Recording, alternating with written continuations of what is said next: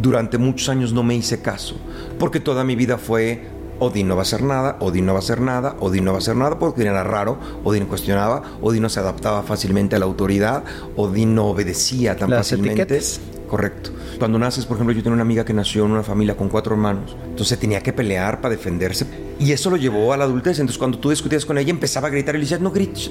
Hasta que le dije, entiendo que cuando eras niña necesitabas gritar. Ya no. Ya no necesitas gritar. El éxito personal está en la persona que soy, en el ser humano que soy, en que las cuentas de lo que quiero en la vida y lo que he obtenido en la vida machen.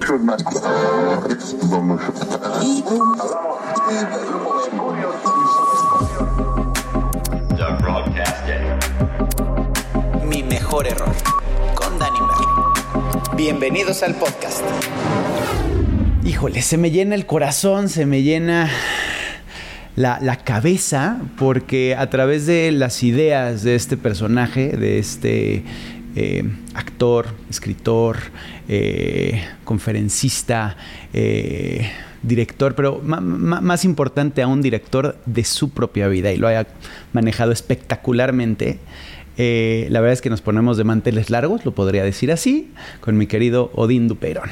Bienvenido, querido. Muchísimas gracias. Muchas, lo mismo le dices a todos. No, eh, la verdad es que sí le cambia un poquito, pero, o sea, sí. Los nada más- largos siempre van. eh, exacto, aquí le quito nada más y le pongo el nombre, ¿no? De la persona que me toque. No, hombre, Este, muchas gracias. Qué gusto estar acá platicando contigo. Es, es una delicia poder eh, tenerte en mi mejor error. Este es un espacio donde pues aprendemos de los errores, Claro. ¿no? Y, y- y qué tan importantes son en nuestra vida para determinar lo que hoy somos. Correcto. Entonces, qué mejor persona que, que platicar de la filosofía del error, po- pongámoslo de esa forma. Pero antes de llegar a ese punto, ¿cómo llegamos hasta aquí? ¿Me puedes platicar un poquito de, de tu historia, de, de quién eres, de qué haces y Sí. qué hacemos aquí? Sí, a grandes rasgos, eh, soy actor, que es lo que estudié.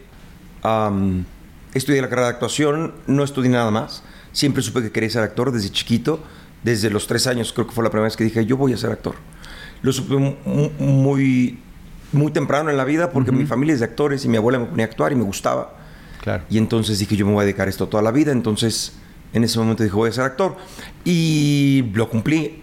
No estudié nada, mi mamá quería que estudiara cualquier otra cosa. Pobrecita, porque pensaba que me iba a morir de hambre. Y tenía razón. Ay, tenía razón. Me morí de hambre mucho tiempo, pero pues era lo que amaba y lo que me gustaba. Entonces estudié la carrera de actuación. Cuando salí de la carrera me di cuenta que no nada más me podía dedicar a eso, que había cosas que no me gustaban y que no estaba dispuesto a hacer. La televisión no me encanta. Respeto a la gente que lo hace, por supuesto, y está bien chido. A mí no me hace muy feliz. Entonces dije, quiero escribir cosas que pueda yo actuar. Si es que lo, que lo que no está no me gusta, pues voy a hacerlo. Entonces empecé a escribir. Y luego empecé a dirigir. Y luego empecé, y así fue, fui, fui caminando conforme la vida se fue dando. Eh, me quedaba sin trabajo y me dijeron, eh, ¿haces voces? Y dije, pues haz- manejar títeres. Y entonces eh, a hacer Plaza Sésamo. Y ya, pues finalmente uno como actor así te pasa. Cuando estás buscando trabajo, sobre todo de joven, montas a caballo, claro. Motos, sí. Buceas, a huevo. ¿no? Tomas todo. Eh, y así fue como llegué hasta acá. Finalmente terminé haciendo mi propio trabajo, terminé escribiendo mis propias obras, empecé a producir mi propio material y ahora soy un artista independiente desde hace un tiempo. Escribí un libro también porque no había trabajo Correcto. y entonces... Espectacular tu para libro. poder hacer Me mis encanta. gracias. Colorín colorado. Sí, correcto. Este cuenta o no se Y ahí así es como llegues. Pero básicamente soy actor, no soy coach, no soy conferencista, no soy motivador.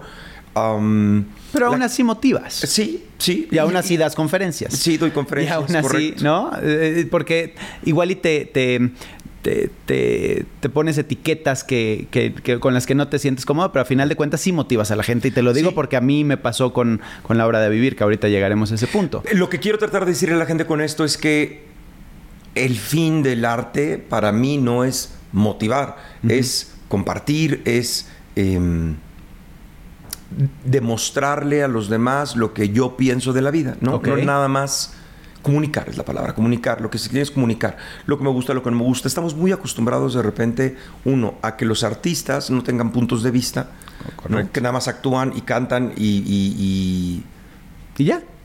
Pues eh, sí, lo que pasa es que iba a decir y escriben, pero, hay- pero también hay gente que escribe nada más melodrama o que escribe nada más no sin querer compartir otra cosa, sino simplemente por el hecho de divertir, que también está bien. Claro. Nada más que no soy ese artista. Hay otros artistas, escritores y actores que tienen puntos de vista sobre la vida y que buscan proyectos que reflejen eso.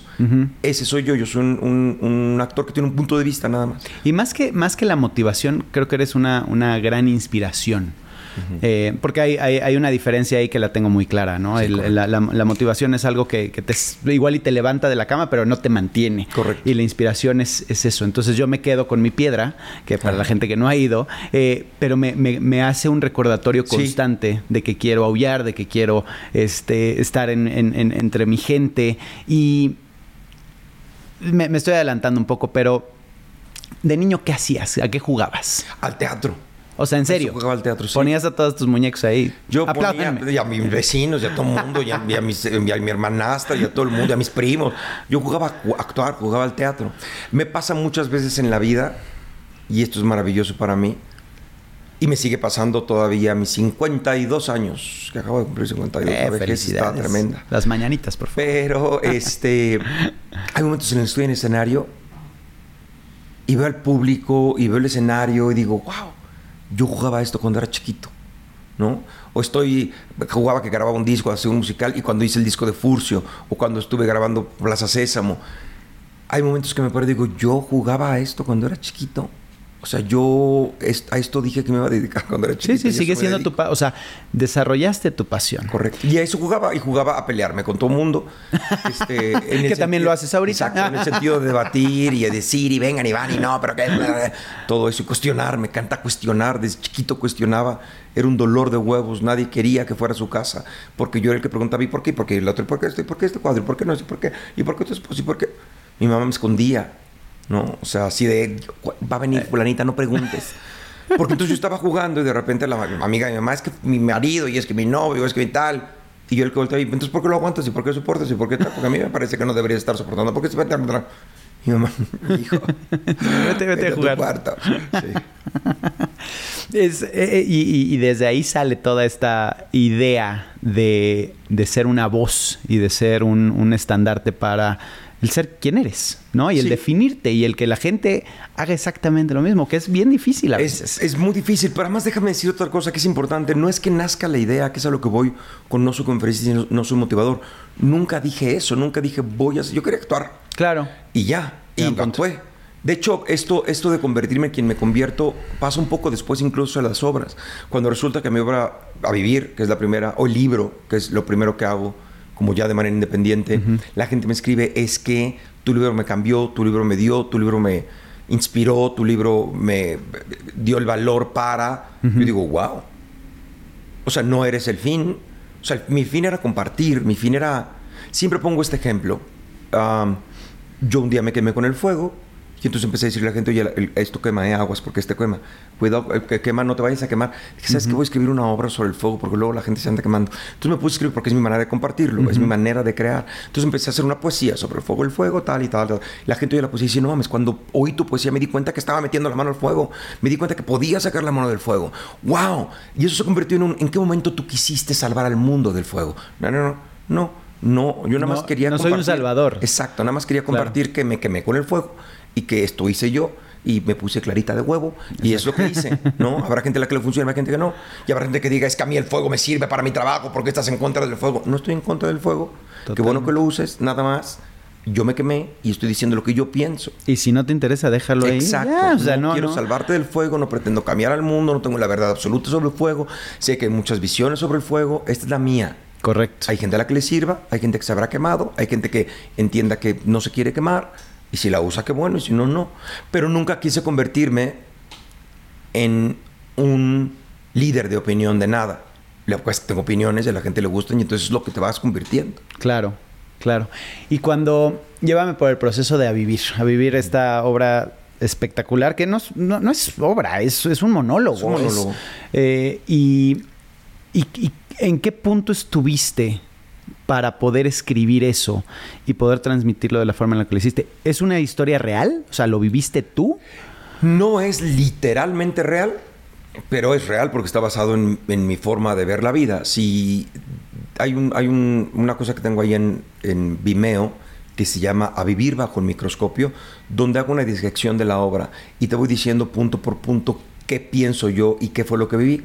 Entonces, por ejemplo, hay un momento en la obra en la que el papá le dice a Marciano, decídete, eres cajero, eres maestro, eres cantante, o te decides de una vez por todas y trabajas y buscas un trabajo verdadero porque el personaje que hago en la obra pues me cereaba pero trabajaba de cajero pero daba clases de canto y en la noche estaba en un bar cantando y el papá le decía defínete y ese es mi papá no o la gente también que me decía defínete eres actor eres escritor Pero ¿por qué tengo que ser algo, productor". no? exacto qué eres y yo quiero ser todo Exacto. me decían muchísimo, pero ¿quién te crees para hacerlo todo? ¿Crees que eres Woody Allen? Y yo decía, pues no creo que sea Woody Allen, pero igual soy Woody Allen.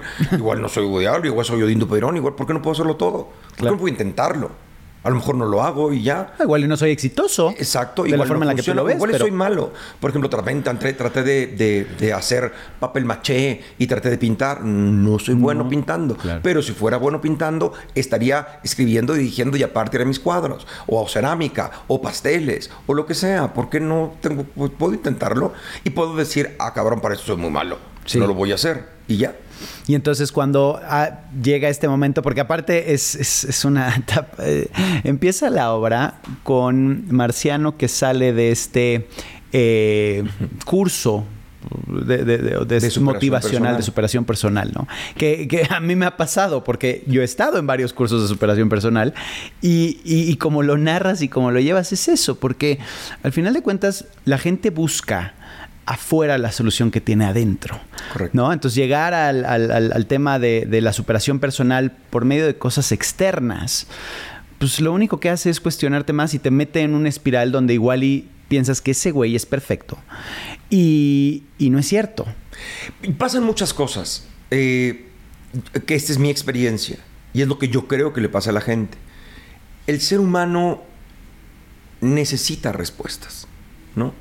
Ahora que siempre sale el tema un poco de Dios, espero que... Sí sale aquí, lo tomo también, pero Por espero que no, favor. porque la gente de repente ya dice que es de lo único que hablo, pero no es de lo que hablo, hablo de muchísimas otras cosas más. Pero ahora que estoy haciendo una obra sobre Dios, pues el tema sale mucho. Pero lo que quiero decir a- en corto es, el ser humano no necesita creer, el ser humano necesita saber, ¿no? Y porque necesita saber y no encuentra respuestas, entonces cree. Entonces inventa respuestas donde no las hay, o entonces eh, eh, busca caminos fáciles. Entonces tú vas a un curso eh, tratando de buscar alguna respuesta, tratando de, de saber qué De te que está te- pasando claro. y te enganchas con el... O con de que el- te solucionen algo, ¿no? y te enganchas con el conferencista o con la persona y los vuelves unos ídolos y los vas siguiendo cuando no funciona así. Y también los otros se dejan seguir. A mí, nada. No, yo, tú sabrás de esto, pero a mí me empezaron a, a mandar, somos el club de fans de Odi- las princesas de Odín. Y en- cuando empezó a pasar, les dije que yo no tengo fans. Yo no tengo club de fans, yo no tengo club de princesas, yo no tengo la chingada, no tengo.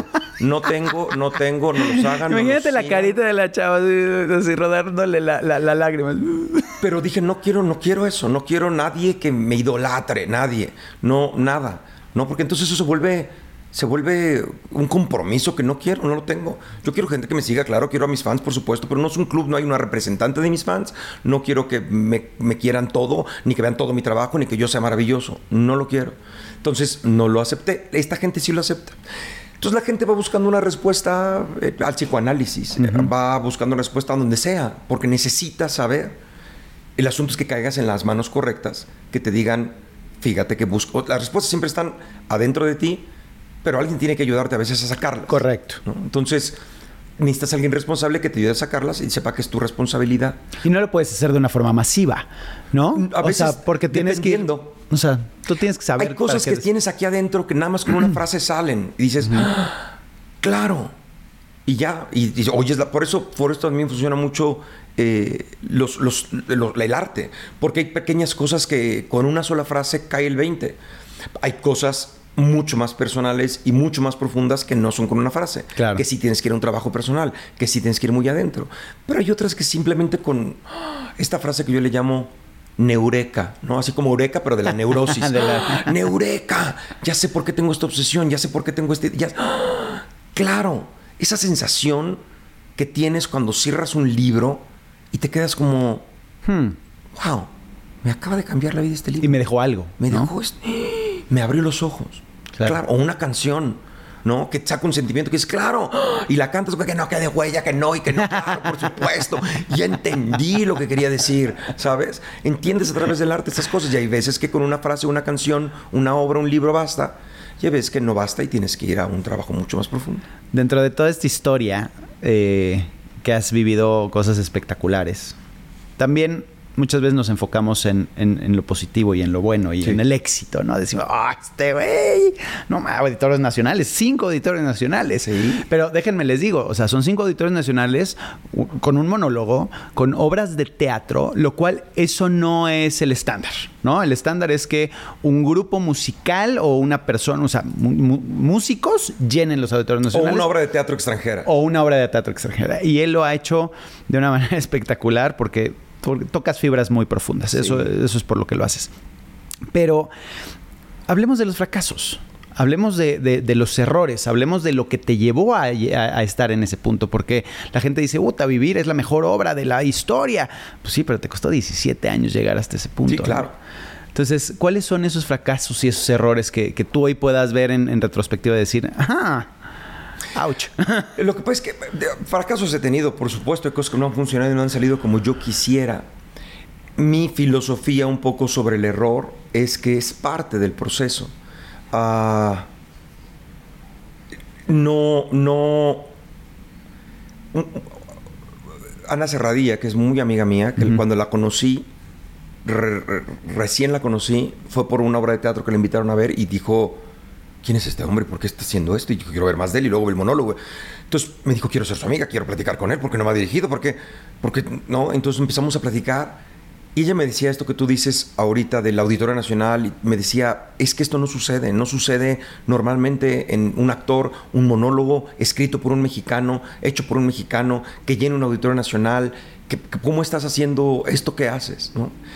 Eh, y me decía mucho algo que yo no veía en mí, porque para mí es, ajá, pues así es. Exacto. Y entonces descubro que soy un administrador de la vida. Todos somos administradores de la vida. Lo único que vas haciendo es vas administrando lo que la vida te va poniendo enfrente. Eh, y cuando lo ves de esa manera, no hay como un error específico. Por lo menos para mí. Cuando Ana Serradilla vio todo esto, dijo, hay que hacer un documental sobre tu vida. ¿Cómo llegas tú sin una casa productora, sin una disquera, sin una televisora, a tú, tú, tú, tú solito, sin un, ni siquiera una editorial, porque el libro lo edité yo también. Entonces me decía, sin nadie. O sea, tú solito, contigo mismo, sin ayuda de nada, sin ser famoso, sin ser conocido, sin ser nadie. ¿Cómo llegas a esto? Ya eras alguien. Y entonces este, me pone a, a- nos pusimos a planearlo, entonces me ponen un director del documental que me empieza a entrevistar. Y es muy chistoso porque después de todas las entrevistas me dice, no encuentro un punto de quiebre. O sea, no encuentro en qué momento te fuiste a las drogas y renaciste, en qué momento, ave fénix, en ¿no? qué momento, El- exacto, en qué momento te quedaste este, en, la, po- en la pobreza y, o sea, no hay un punto difícil en tu vida. El Hero's Journey, que es lo que le llaman, ¿no? El, Y tiene digo- que haber ese catarsis para Esa que, catarsis para que salga. salgas En mi vida no está. Claro. No está. ¿Por qué? Porque, porque no la vivo así. ¿No? Cuando me quedé sin dinero, me quedé sin dinero. Y bueno, pues ¿qué hago? Nada, le sigo. ¿Y qué hago? Pues no, no es como mi error, mi punto de quiebre fue... Ahora, después de tomar una terapia de nuevo, que me regresé a terapia, descubro que mi punto de quiebre fue nacer. Ese fue mi punto de quiebre. Nacer en la familia que nací, en las circunstancias en las que nací. Ese fue mi punto de quiebre. Ese puede ser tu Nacer mejor error. Fue el mejor error, ¿no? haber nacido. Porque de ahí tuve que pelear un montón de cosas en mi familia, porque mi familia es una familia extraña y, y- y loca y, y un poquito esquiciada, porque son actores, porque lo que vivieron, porque la época en la que estábamos. Pero no tengo un error específico. Creo que mi gran error, el más grande que he tenido en la vida fue durante muchos años no me hice caso. Durante muchos años dudé, ¿no? Porque toda mi vida fue Odín no va a hacer nada, Odín no va a hacer nada, Odín no va a hacer nada porque era raro, Odín cuestionaba, Odín no se adaptaba fácilmente a la autoridad, Odín no obedecía tan Las fácilmente. etiquetas. Correcto. Entonces, crecí con esta idea de que yo no iba a hacer nada en la vida. Entonces, cuando empiezo a triunfar, me entra este pedo de algo raro está pasando, ¿no? ¿Qué está pasando que estoy triunfando? ¿No? Todos nos sorprendimos. Mi mamá era. La gente me sigue mucho, ¿verdad? Que sí que era raro. ¿Qué está pasando? Están aplaudiendo en No, están obra. aplaudiendo. Está, la obra era larguísima, la es larguísima. La obra dura dos horas. Mi mamá se paraba fuera del teatro a decir a la gente, perdón, perdón, es muy larga, perdón. Ay, ya sé, yo, mamá, estás loca. Déjame, Es como, ¿no? Es como si te pararas fuera de la película de Titanic a decirle a la gente, perdón, ya, ay, es que este Cameron, no mames. Así es la que quería. Así la quería, perdón. Porque mi mamá todavía tenía esa creencia hasta hace poco, luego ya lo entendió igual que yo, igual que todos los que vivimos mi infancia, que yo era inadecuado, que yo era eh, que, que no era que no pertenecía fácilmente. Entonces, no me importó al grado de que pude hacer lo que se me dio la gana, pero hubo mucha fricción conmigo mismo para hacer lo que se me diera la gana. ¿Cómo te quitas esas esas sábanas? Vamos a poner que eres un foco y dentro de esa o una lámpara y en esa lámpara empiezas a poner sábanas, sábanas, sábanas, ¿no? Que son las etiquetas, que es lo que la gente te dice que no, tú no vas a ser actor, tú no, eh, tú eres un idiota, tú eres esto y tú, y tú eres y tú eres y tú te empiezas a creer todas esas cosas y entonces tu luz empieza a apagar y se empieza a, pues, pues a convertir en algo que, que no eres, ¿no? ¿Cómo puedes ir quitando esas de acuerdo a Odín? Sí, esos velos que Esos pone en la vida. Todos tenemos velos, ¿eh? Y las etiquetas no son malas. Siempre he dicho que las etiquetas son buenas. Es la manera de que organizamos la información. ¿No? La etiquetamos para saber de qué estamos hablando. Por eso le llamamos al rojo rojo, al azul azul, al verde verde, al cristal cristal, al fuego fuego, porque tenemos que organizarnos. Si tú le llamas fuego al agua y yo al agua le llamo rojo y tú al rojo le llamas Jesús, está cabrón. Ya, vale. ¿no? O sea, ¿cómo nos vamos a organizar? Entonces tenemos que ponerle nombre a las cosas. El asunto es que, y siempre pongo este ejemplo, si tú dices es un vaso de cristal que tiene agua, pues ya tiene varias etiquetas. No, es un cristal, es un vaso y tiene agua. En el momento en el que el agua se congela, entonces es un vaso de cristal con agua congelada. Entonces le quitas la etiqueta de líquido y le pones congelado para que entonces sepas cómo vas a tratar ese vaso. Y si le pones agua hirviendo, entonces también ya sabes cómo con cristal, entonces ya in- inmediatamente esas, esas etiquetas te llevan a decir, ah, lo tengo que tomar con un guante porque está hirviendo, porque es de cristal y el cristal, empiezas a saber las propiedades del cristal, se puede romper. Las etiquetas sirven. El asunto es que te las quedes para toda la vida cuando la vida cambia. Claro. ¿Sabes? Este es un lago que está congelado, este es un lago que no está congelado. Este es un- esto se evaporó, el agua se evapora, esto ya se enfrió, esto está caliente. Las vas quitando. De la misma manera uno, uno tiene que ir replanteando las etiquetas, verse, ¿no? Para adentro y decir, sigo siendo el mismo, no soy el mismo. Esta etiqueta que me puse, incluso esta manera de ser que mí tuve que hacer, me sigue sirviendo, ya no me es útil.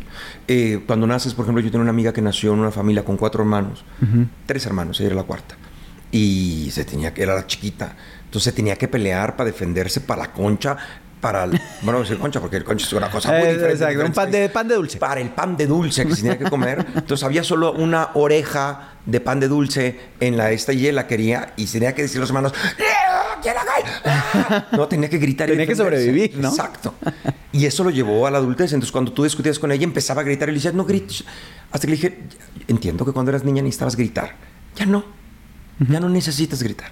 Claro. Ya no necesitas defenderte. Ya eh, no eres esta niña chiquita que tenía que, si no, ya no, bájale. Y entonces de repente pero hay gente que dice, es que yo así soy, así te hiciste, Claro. por una necesidad. Pero ya puede ser de La otra manera. necesidad es diferente, Ya cambia. puede ser de otra manera porque Evolucionan, ya no. Exacto. ¿no? O porque creciste y ya no eres esta niña asustada. ¿no? Ya, yo, hay- eh, eh, en algún momento una mujer eh, que le tiene miedo a su ex marido, que todavía dice, es que me da mucho miedo todavía verlo, porque... Y me acuerdo que le dije, ya no eres esa niña asustada que anduvo con este cabrón. Ya, ya eres una mujer adulta. Y este cabrón ya es grande. Ya cualquier cosa que te haga lo empujas y lo tiras y se acabó. Ya no tienes por Es qué más, miedo. con que le des la cara. Exacto. Igual y, y- No, y si te dice, y si te amenaza, le das una patada y lo tiras. Está más grande que tú. claro. Más, más viejo, pues. Ya no camina bien. Ya te puedes defender. Ni siquiera tendrías por qué tenerle miedo. Le tienes miedo porque sigues creyendo que eres esa niña chiquita que ya no eres. Por las famosas creencias que nos condicionan Exacto. a nuestra. Y entonces las cambias. Claro. Y entonces cambias. La gente dice mucho, es que no soy hipócrita, yo no puedo hacer esto, es que yo no soy así. No eres de ninguna manera, eres como te hiciste y te puedes volver a ser. Claro. Y ya. Y puede ser hipócrita. Y Y puede claro, ser, y no quiere decir que sea bueno o malo, simplemente para ese momento te funciona la, la ¿no? Esta chava que, pues sí, le, Claro, le convenía supuesto. gritar y entonces por eso iba a conseguir la, la- el Claro. pan de dulce. Y, y no hay nada completamente malo. Esto que acabas de decir es cierto. Eres hipócrita. Sí, pero es- hay una diferencia entre ser hipócrita y ser. Es como si le dijeras al camaleón, ¡ay, qué hipócrita, ¿no? Te disfrazas de rama para que no te coman. pues sí, sí, es una habilidad que tengo. No es que sea hipócrita. Exacto, exacto. Me ayuda a sobrevivir. Exacto. Entonces, hay una diferencia entre ser hipócrita y saber adaptarte y o mentir. Mentir es un lubricante social. Mentimos constantemente. Constantemente. ¿no? Y la gente que diga yo no miento, le mientes a tus hijos con Santa Claus, con el ratón de los dientes, o le mientes a tus hijos con un no te va a doler, mi amor, no te preocupes. No le dices, no, te va a doler horrible, uy, no, uy, te va a traumar para toda la vida. No, necesitas, uno miente para. Y hay de mentiras a mentiras, y hay de ser hipócrita a ser hipócrita. Yo creo, siempre he pensado, que no importa lo que haces, lo que importa es por qué lo estás haciendo. Correcto. ¿no? El trasfondo. Exacto. La razón de por qué haces las cosas. Cuando el, el- el fin último es bueno, cuando el fin último es sanador, cuando el fin último es correcto, entonces está bien. Qué difícil, ¿no? Sí. El, el- el tratar de, de quitarte estos velos para ser algo diferente porque no estás acostumbrado. Correcto. Y, y- y- y el estar incómodo te, te hace regresar a estar cómodo. Correcto. Y sí creo que tenemos que tener el valor para hacer pequeños cambios, ¿no? Sí. Y, y lo menciono mucho porque haciendo un pequeño cambio constantemente, a la larga se hacen grandes resultados. Pero lo más importante es que eres otro, como bien Sí. lo mencionas ahorita. Odín, ¿cómo ha crecido? ¿Cómo, cómo ha sido? ¿Cómo defines éxito? ¿Tú crees que es por crecer lo que has logrado o es por cómo te sientes tú internamente? Hay dos tipos de éxito. El convencional, que es el que todo el mundo ve y en el que todos nos pusimos de acuerdo. ¿no? Exitoso es pues, tener una carrera o tener eh, eh, dinero o un premio o ser el primero en, en la lista de popularidad, el, el futbolista número uno, el más goleador. Es un éxito que, en, los que todo, en el que todos convenimos. ¿no? Y está padre y está bien. Y después está el éxito más importante que es el personal, el existencial, el de uno. Claro. ¿no? Que a veces no macha con el, lo que los otros creen, que no macha a veces con el convencional. Para mí, el éxito personal está en la persona que soy, en el ser humano que soy, en que las cuentas de lo que quiero en la vida y lo que he obtenido en la vida machen, ¿no? Que esté orgulloso de quién soy como persona, como, como hijo, como hermano, como pareja, como ser humano, como artista, el que soy yo. A lo mejor no tengo el éxito que tendrá Bad Bunny, que ayer estaba leyendo que son los más exitosos. Está padre, qué bueno que lo tenga, qué bueno. Por supuesto. ¿no? Y si él está orgulloso de lo que hace y a la gente le gusta, está bien. Pero si alguien me dice, es que tú deberías ser como Bad Bunny, por. Yo no, no, no, ni siquiera sé si quiere ese tipo de fama.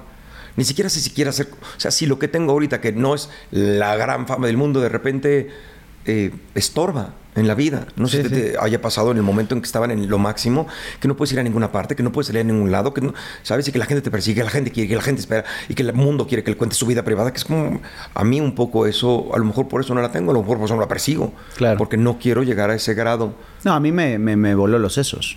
O sea, yo me fui a las estrellas y, y- y fui muy, muy déspota y fui muy grosero. Y- y hoy le pido a la gente disculpas, Disculpas por porque ello. pues, le falté el respeto al, al escenario, a la carrera.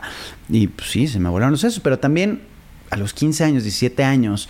Sí, sí, sí. O sea, no, no es que lo justifique. no, pero sí, pero es que tienes razón. Pero, pues- el éxito es un animal que no es fácil de domar. No.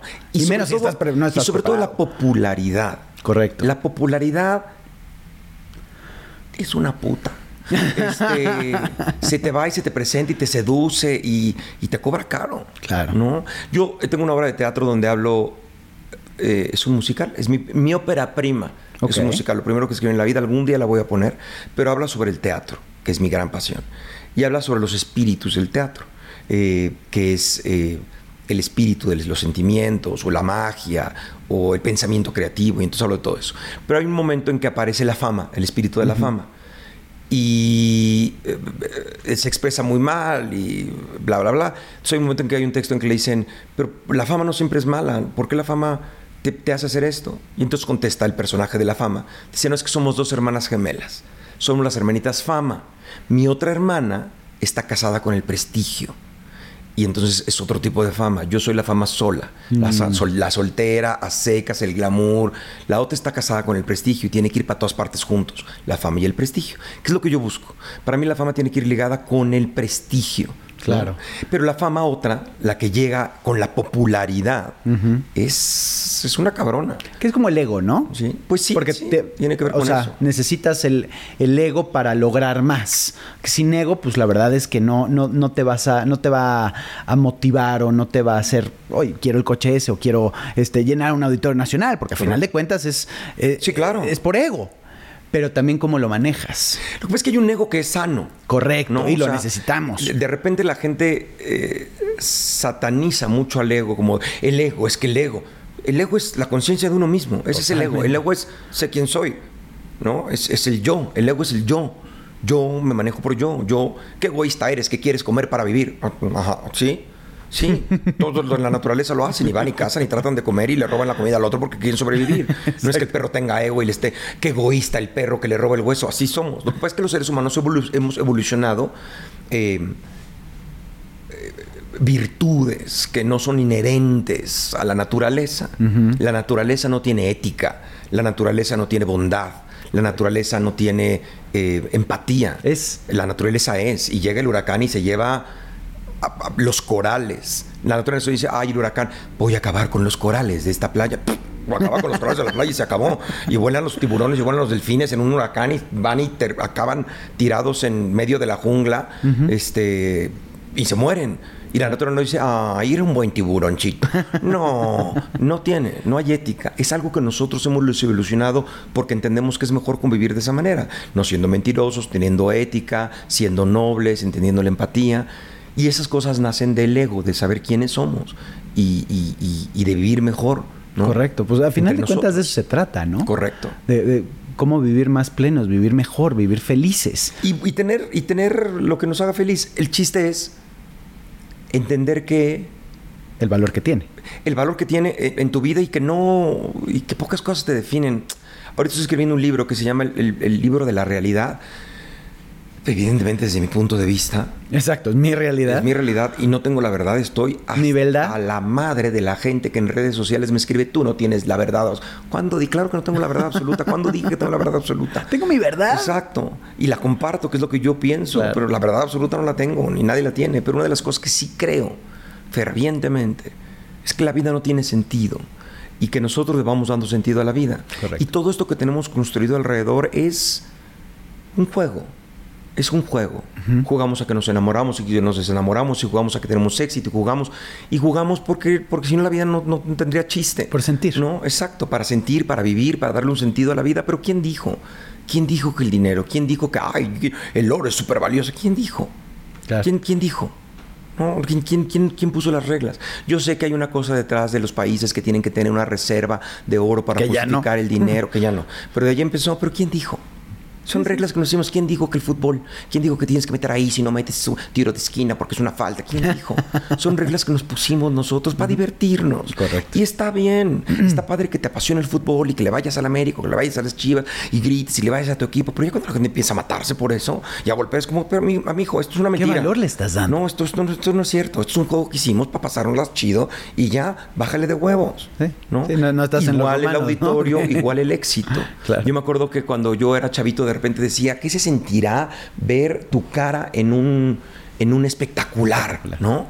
¿Qué se sentirá? Yo intuía que nunca iba a pasarme porque soy actor y porque los actores generalmente en ese entonces no estaban su cara en espectaculares a menos que fueras un galán de telenovela o estuvieras en un grupo musical o en una película. Entonces, como actor de teatro nunca pensé que pasaría. Corte A, que esto quiere decir para la gente que no sabe de teatro, de teatro de tele, que es haces un corte a la siguiente escena.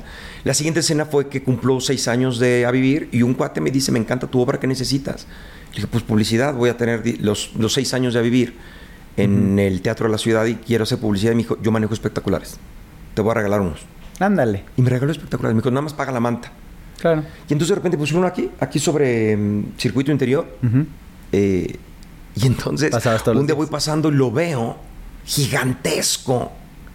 Y me, me le tomé foto, me paré, le tomé foto y dije, "Ah". Te subiste al coche y te fuiste. Ya, Ya. se acabó. no empecé a cagar oro, no empecé a, a- tener visiones, no, nada más No pasó nada. ya. Fue padre, qué orgullo, qué chido. ¿De qué estás orgulloso tú? Y sigo siendo igual. De mí, estoy orgulloso de mí, de lo que he logrado, de mi carrera. Estoy orgulloso de quién soy. No, me siento mejor porque Tengo un problema en el hombro. Ay, Se me está pellizcando. Los achaques nervio. de la edad. Ya sé, chingado. Ya Caramba, la pues. decrepitud no deja nada bueno. Este, estoy orgulloso de mí, de lo que he logrado. No nada más en mi carrera, que tiene que ver mucho. Pero estoy orgulloso del- del- de, de la pareja que he sido, del hijo que he sido, del hermano que soy, del amigo que soy. De tener gente que me quiere mucho. Estoy orgulloso de la gente que me sigue. La gente que me sigue eh, si tú te, te metes en mis redes sociales, hay muy poco hate. Ujú. O sea, de repente llega. Pero ahora, ya que llega, mi misma gente empieza a. O sea, se, se prende un fuego en alguna parte y ya la gente llega con extintores. No digas mamadas en esta página. ¿no? Correcto, es y que- está padrísimo. Entonces tengo seguidores que de alguna manera he pulido con mis palabras, que de alguna manera he pulido con, con- con- con lo que hago y ellos creen en lo que digo y, y- y- y me les siguen. hace un clic, ¿no? Les No, sí. como que como que se alinean y dicen, "Ah, a vivir. Yo lloré como Magdalena, güey." O sea. ¿cómo te explico? Porque porque toca esas fibras, ¿no? Esa esa búsqueda constante que yo estaba en la que yo estaba en ese momento y, y de repente ves a esta persona que, que- que lo exagera, ¿no? Porque es, es una obra de teatro, Sí, de eso es se un trata. monólogo, pero, pero que, que te va dejando estos, estos 20 y que empiezas a decir, Madre Santa, la, la vida se trata de eso. La vida se trata de darte cuenta en qué momento estás para, para o moverte o continuarlo. Claro. O ¿no? disfrutarlo. O disfrutarlo. Que eso es lo, lo- lo difícil que... Y, y ahorita lo mencionabas. El, el estás orgulloso de ti. El reconocerlo es algo que nos cuesta mucho trabajo. Sí, no, bueno, la gente piensa que soy un super mamón porque me gusta mi Exacto. trabajo. Imagínate. Me gusta mi trabajo. Eso sé lo que- sí, claro. También sé que para otras cosas soy pendejo. O sea, Claro. hay cosas en las, que, en las que soy pendejo, pero incluso estoy orgulloso de cuando soy pendejo porque pregunto. Porque sé darme cuenta que soy pendejo. Correcto. Y sé decir, soy pendejo, no entiendo. ¿Qué están, ¿De qué están hablando? No entendí. ¿Me explican? También eso me hace orgulloso. No nada más estoy orgulloso de lo bueno que hago. Estoy orgulloso incluso de cómo reacciono ante las adversidades. ¿No? En la pandemia estoy orgulloso de cómo reaccioné, de cómo le entré al quite, de cómo le entro a los putazos de la vida. También de eso estoy orgulloso. No, no nada más estoy orgulloso de qué bueno soy. Estoy orgulloso de cómo enfrento las cosas y de qué hago cuando estoy triste y de qué hago cuando estoy frustrado. De cómo, de cómo puedo yo lidiar con eso. Correcto. Eso me hace sentir orgulloso. Que ese es el reconocimiento Sí. de, de- de- de ser quien eres y de aceptarte a ti mismo, porque si no, entonces, ¿cómo te muestras a los demás? Pero más, yo creo que Empieza ese círculo vicioso, ¿no? tienes que caerte bien. Tienes que convertirte en esa persona que te caigas bien. Con el que te gusta estar. Tengo una frase que también me dijeron la vez pasada. ¿Qué es eso? Este. Es como la arrogancia. Digo, no es arrogancia, es la verdad. Me caigo bien. Estoy encantado de haberme conocido. Me costó trabajo conocerme. Correcto. No, tuve que hacer una labor de introspección, de irme para adentro, de descubrirme, de desetiquetarme, de desetiquetarme, de, de- de desaprender cosas que aprendí de niño que estaban equivocadas, ¿no? Eh, como que no iba a hacer nada en la vida, como que estaba mal, como que, como que cuestionar es malo, como que el sentido del humor es ser respetuoso. La cantidad de gente que piensa que, que el la comedia es irrespetuosa es, es- muchísima y entonces viven sin sentido del humor. El sentido del humor es una de las de las virtudes humanas. ¿no? Los, lo- los animales no tienen sentido del humor, no hacen chistes entre ellos y se ríen. ¿No? Los humanos sí tenemos esa capacidad de hacer, de, de- de hacer, em, de exagerar las emociones, de, de- de exagerar los defectos para reírnos de ellos y poderlos entender de una manera mucho más relajada. de ¿no? explorar las emociones, ¿no? El, el- el- y, los sentidos en general, el, el cómo vemos, el cómo leemos, el cómo sabemos, y que te puedas sentar en una mesa y, degustar un, un platillo que digas, guácala. Claro. Este, y que, y que te- y que tengas la creatividad de cómo hacerlo. Exacto. No hay, una, no hay un león ahume- ahumeando una, una cebra diciendo, ay, ahumada sabe riquísimo, mira, le vamos a poner un poquito de perejil. Agar- nada, se comen lo que hay. Nosotros tenemos esta capacidad Exacto. ¿Y por de qué no mejorar la explotarla? experiencia de la vida. ¿Por qué nos vamos a las máquinas, no? ¿Por qué nos vamos a, a no sentir, a no ser, a no, a, a- a no vivir lo que tenemos que vivir para llegar a donde tenemos que llegar? Que a final de cuentas, esas metas o, o esas eh, el llegar a algo es simplemente eh, un- un- una falacia, digamos, mental, porque nunca llegas, ¿no? Nunca llegas y lo que dices es cierto, eh, porque lo que te decías antes, son reglas que nos ponemos para poder tener un, algo que hacer en la vida. Si no, andaríamos como los leones lamiéndonos los huevos todo el día y se... Pero pues nuestra estaría tan capacidad da... Ahorita me acordé, de un, me acordé de un chiste horrible. De un chiste de... que le- le- creo que Dios le pregunta a, a un hombre, ¿qué quieres reencarnar? ¿Qué quieres ser? Y le dice, perro. No quieres ser un águila que cruce los cielos, no, quieres ser perro. No quieres ser un, un águila, imagínate que vuelas, perro. ¿Por qué quieres ser perro? Entonces pregunta algo como, no me acuerdo bien el chiste, pero le dice, este, ¿el águila se lame los huevos? No, perro. Exacto, ya. Solucionado. ¿Qué es eso? Este, si no seríamos animales Claro. con el único sentido de vivir. Porque la vida, lo único, el único sentido que tiene es vive. O sea, ni siquiera. Por eso, yo que no soy religioso y que no soy. eh, y que no creo en Dios y estas cosas. eh, por eso creo que la gente tiene que, que decir, porque estamos aquí, alguien nos creó, tenemos un plan divino, algo. Y lo, y lo tiene que creer, porque, porque si no, la vida es nada. Es, es- va, de la mano con la fe. Va de la mano con la fe, por supuesto. La fe. Éntrale, éntrale, dame esa carnita. Quiero uno que la gente entienda que esto es lo que yo creo. Esto es mi forma de pensar, no es la verdad. Y si ustedes creen, qué padre. Pero yo no, al decir que soy ateo, lo que quiero decir es no sé, no sé. Y lo- las respuestas que me dan no me parecen suficientes. Yo necesito evidencias un poco más contundentes que la fe. Porque la fe a la, la- la- la fe, el- la etimología de fe es fidelidad, ¿no? Eso es fe, fidelidad. Por eso vengo a dar fe de que esto es cierto, ¿no? Claro. Vengo a dar fe de- en, en el sitio de fidelidad, de seguridad, de promesa. Y también la fe, después quiere decir esperanza, eh, deseo, pero la religión, la que sea, eh, vino a ponerle a la fe significados como certeza o como seguridad que no, que no tienen.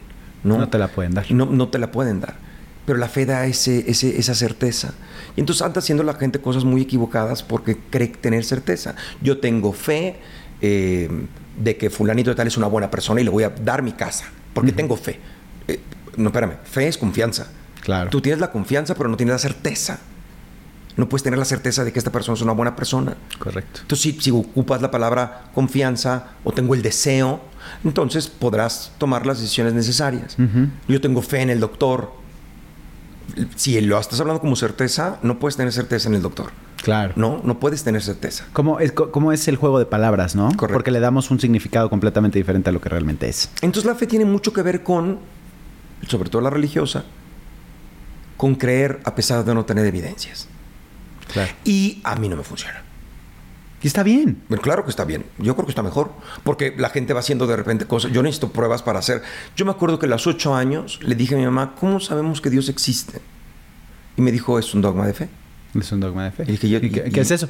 Es eso. Tienes que creer. Así es. Y, y, cuando me doy cuenta, nunca. Como nunca. Como nunca. No. Tienes que creer sin ver. Pero algún día.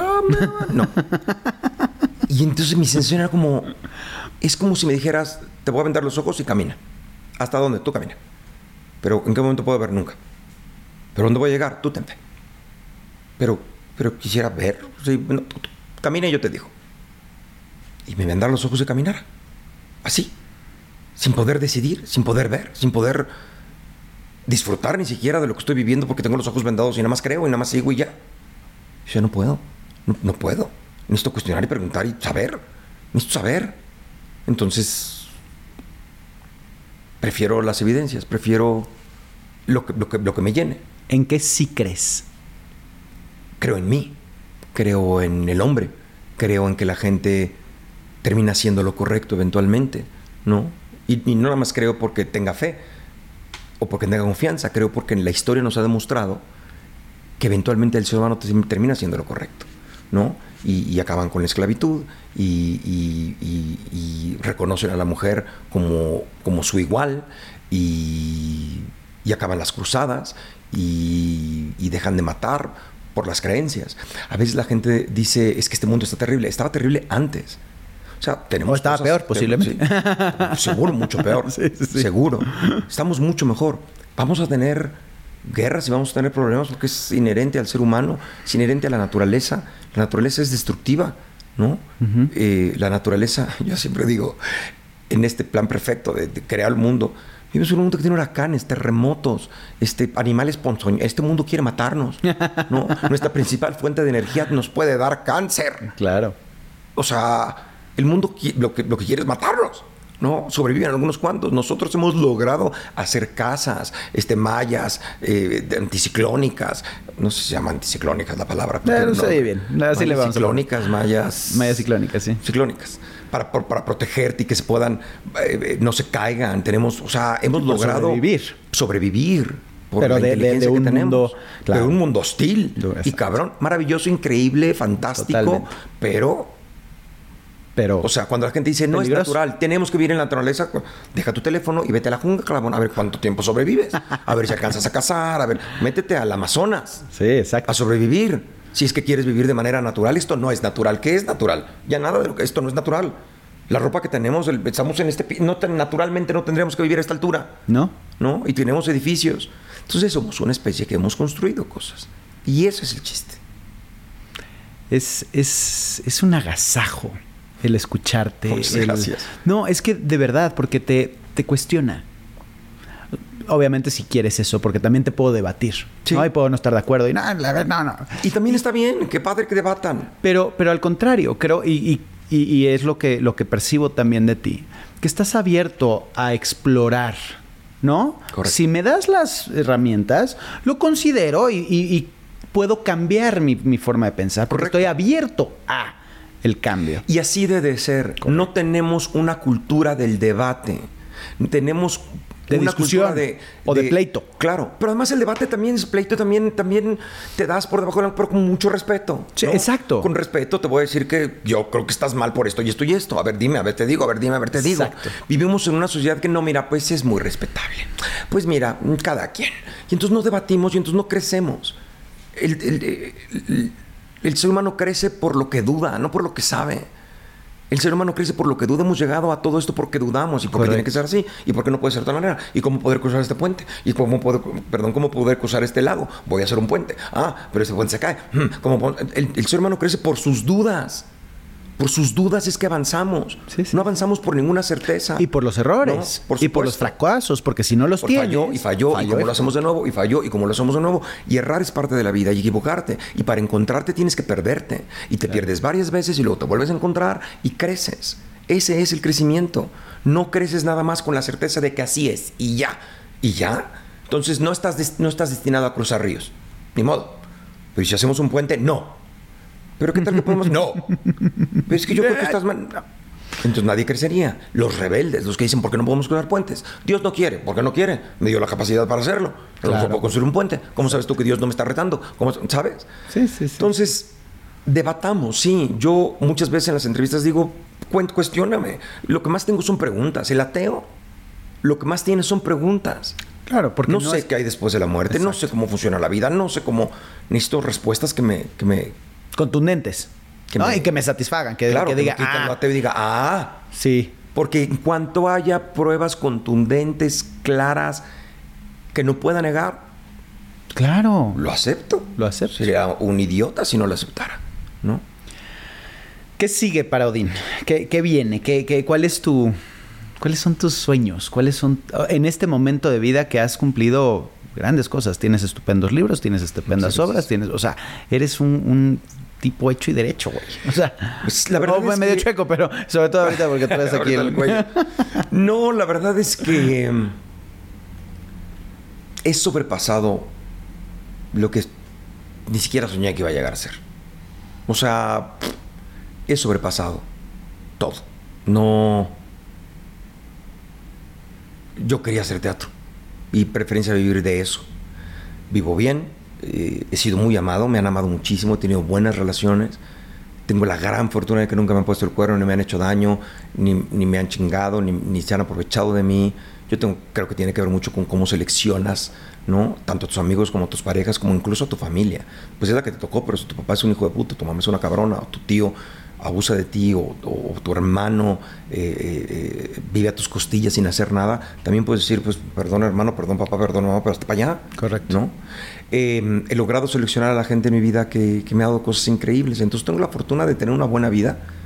He superado mis expectativas que tenía como actor. Entonces el único sueño que puedo tener hoy por hoy es poder seguir manteniéndome así. O sea, mi, mi máximo logro sería llegar a los 70, 80 años viviendo como vivo hoy. Ok. ¿No? Eh, Activo. sí. Activo, contento, feliz. eh, Con la cabeza- Satisfecho. ¿no? Siguiendo creando. Eso ¿no? es- Porque ya, ya eres una. Ya eres un parteaguas en el teatro mexicano, sin duda. O sea, el- el- el- lo- los logros que has tenido, eh, el, el- el- el lograr poner a un mexicano, porque es importante también eso, Sí, ¿no? sí, sí. Eh, en, en- en el lugar donde una obra de teatro dura 17 eh, años, ha roto todas las eh, expectativas, Sí. que incluso las tuyas, Sí. ¿no? Por más que soñaste lo más alto del mundo. pues, Que es cuando no creo en el decreto. Yo decreté, ay, que tenga 50 funciones, con que haga 50 funciones. No, ¿Cuántas llevas? No sé, pero llevo 7 años. O sea, sí sé, pero se me olvidó el número. Celebramos, cuando cumplí 6 años, celebramos mil funciones y 6 años. Sí, exacto. Y hacía poco el monólogo. Ahora le empecé a hacer 5 veces a la semana. Entonces, ahí tengo el número de funciones y de espectadores, porque también contamos en la, casi la mayoría de funciones cuánta gente entraba. Pero lo que voy es eso. Si yo hubiera, si el decreto fuera cierto, yo hubiera hecho 50 funciones. Claro, y ya. Porque en- cuando yo empecé el monólogo, era, era, no podía desear estar en el auditorio, era indeseable. O sea, no había. No, no, no. no, O sea, no, no era una opción. no era una opción. No, no es que fuera deseable o no, es simplemente no, no era. Sí, claro. Entonces no, no puedo decir, ay, quiero llenar el auditorio con un monólogo. No, o sea, Exacto. nunca. Se dio y le entré. Pues sí, definitivamente ha sido un. Híjoles, una. Una explosión mental. eh, el platicar contigo, el, el- el- el estar en el mismo lugar compartiendo filosofías, Sí. ¿no? Eh, formas de pensar, que, que se convierta esto en una plática, en una conversación para que la gente agarre lo que se le pegue la Lo que regalada le gana. sirva, y lo que no, no. Y lo que no, que lo tire. Pero de verdad te agradezco infinitamente. Sé que te tienes gracias que ir, así es que. Sí, sí. No, todavía. ¿Qué hora es? Ya, ya me voy a tener que ir. ¿no? Exacto, pero, pero de verdad te agradezco infinitamente tu espacio, tu tiempo, tu, tu- tus experiencias, porque eso nos hacen mejores a nosotros mismos. Gracias Entonces, por la invitación. Y le invito a la gente de verdad a que cuestione, a que pregunte, no pasa nada, no es una falta de respeto. Creen lo que tengas que creer, tomen lo que quieran tomar, lo que no quieran tomar, no lo tomen. La vida es exploratoria Correcto. Y tenemos que aprender a disfrutar, explorar la vida. Si no la exploramos, ¿qué sentido tiene? Wow.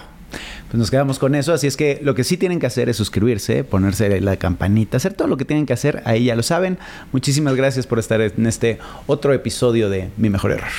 Muchas gracias, querido. Muchas gracias por la invitación. No te pierdas el siguiente podcast. Esto se acabó.